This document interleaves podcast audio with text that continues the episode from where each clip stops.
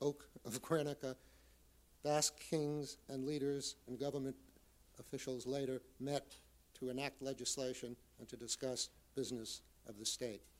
The tree survived the bombing.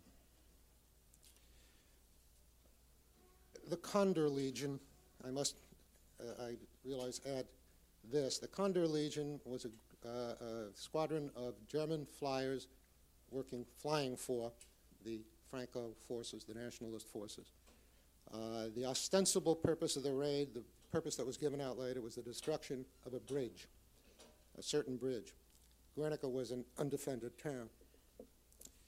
Waiting for instructions Monday morning, von Moreau basked in the sunshine, the warm breeze, and the exclusive status of his VB 88 squadron on the Burgos airfield.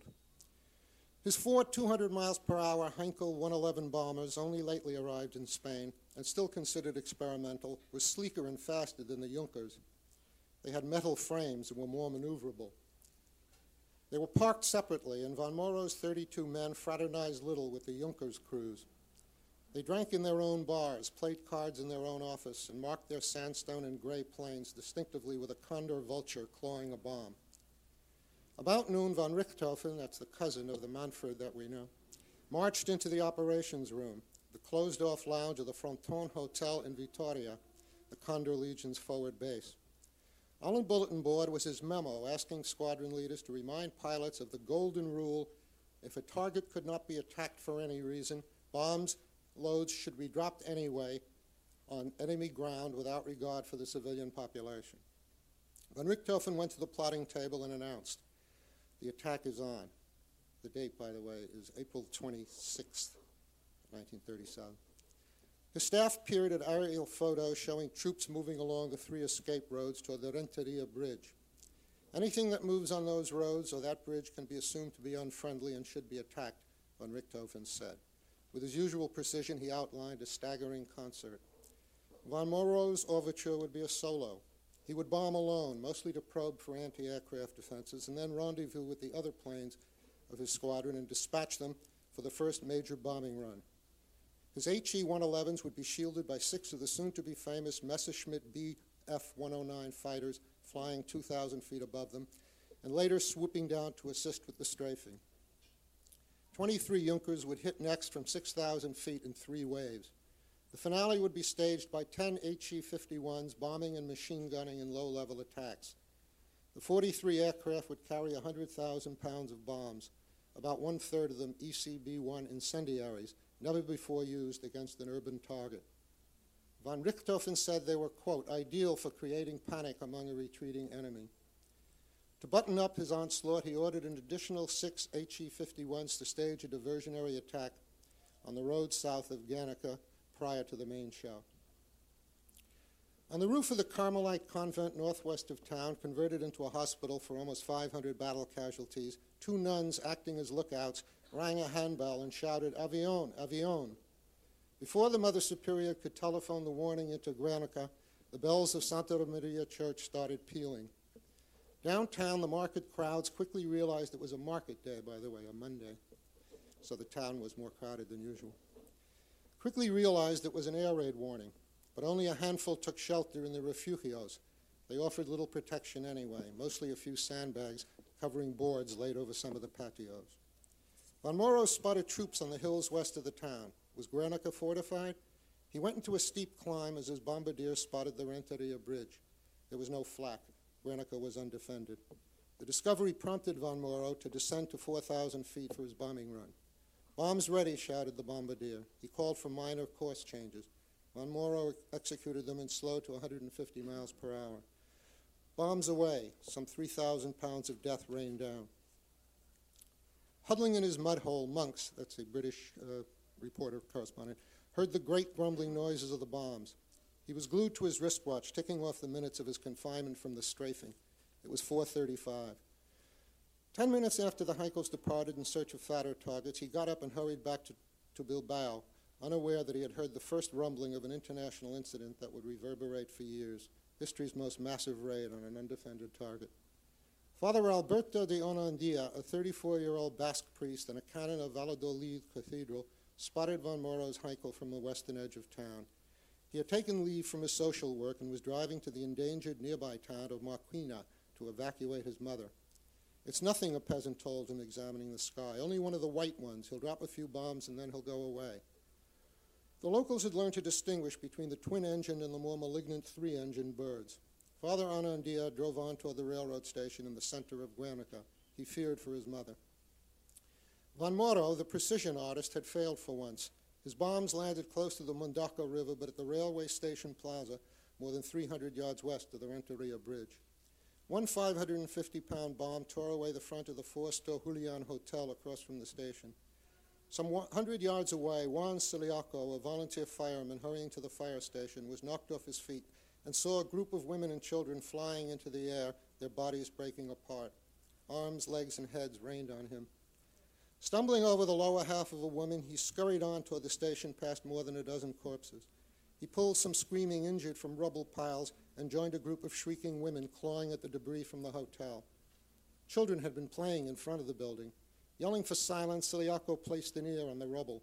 Rising, he shook his head. In the ticket office of the station, he and some other firemen dug out the clerk from under plaster and beams. The men shuddered and died. The man shuddered and died. They laid him at the end of a row of bodies outside. Bombs away, shouted the bombardier in Heinkel 25-4, approaching the Renteria Bridge at 2,000 feet. The remaining three planes of Von Moreau's squadron dropped their loads in a westward line from the candy factory near the bridge to the Ariane restaurant. The bridge was untouched. In the factory, the incendiaries ignited vats full of sugar solution. Screaming girls stampeded to the door. One woman worker collapsed, her hair and coveralls on fire. The canvas roofs of the market stalls were swept by flames. Shoppers and animals dropped, injured and dead. Juan Siliaco and his fellow firemen running toward the fire station saw it tumble down in smoke, the town's only fire truck flattened. Shaken but uninjured, Father Anandia drove through screaming, praying, gesticulating crowds. Followed by chickens, pigs, and donkeys, townspeople ducked into the shelters. A growing mob ran for the town's eastern exit toward the hills, the Renteria Bridge.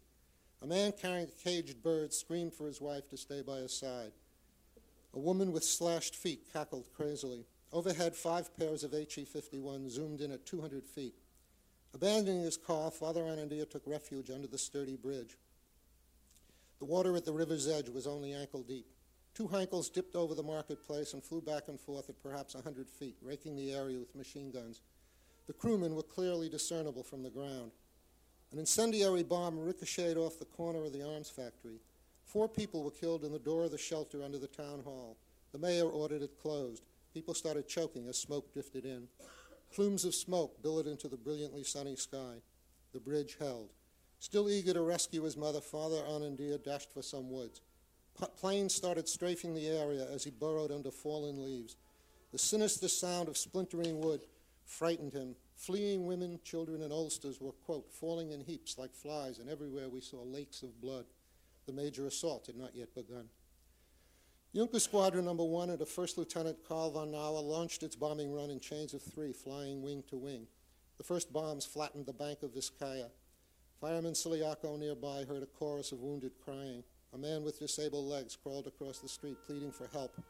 He was blown apart with some cows from the market that had broken loose from their pens. Father Eusebio Arunategui snapped an extraordinary photo of the first waves of Junkers and turned to watch his beloved church of San Juan go up in flames. The Renteria Bridge stood untouched. Thirty seconds behind von Knauer, Baron von Bust, leading the squ- second squadron in Junkers 2270, saw the first group of bombs dropping but found the town obscured by what appeared to be dust clouds. Even a good bomb sight would not have helped. The bombardiers dropped their loads without aiming or knowing what they were hitting.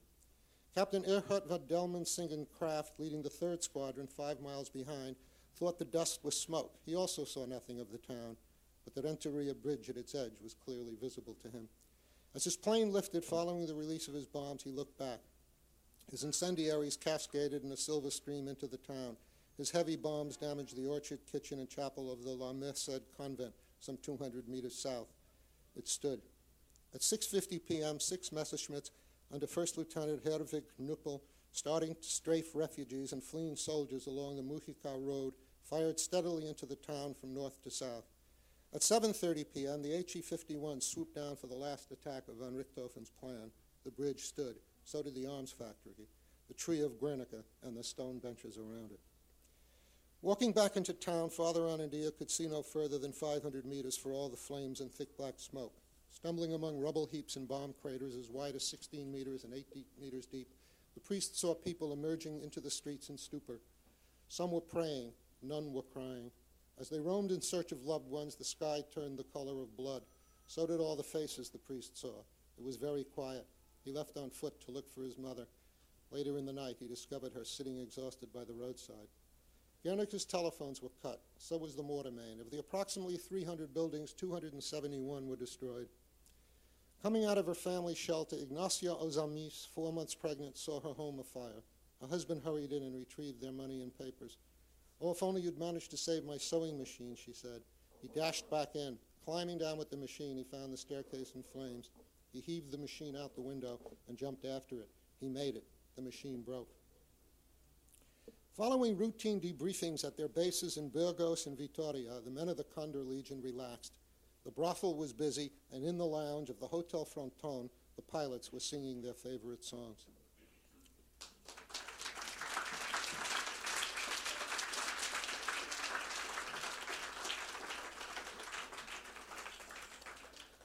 Thank you, Dick. The, uh,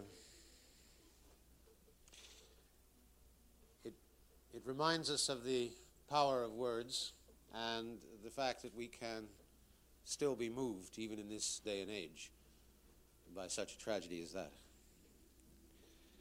Let us take a brief break, and uh, at 3.30, uh, we'll have a segment with Maurice Kenny Diana Chang, and uh, at uh, 4 o'clock, Allen Ginsberg.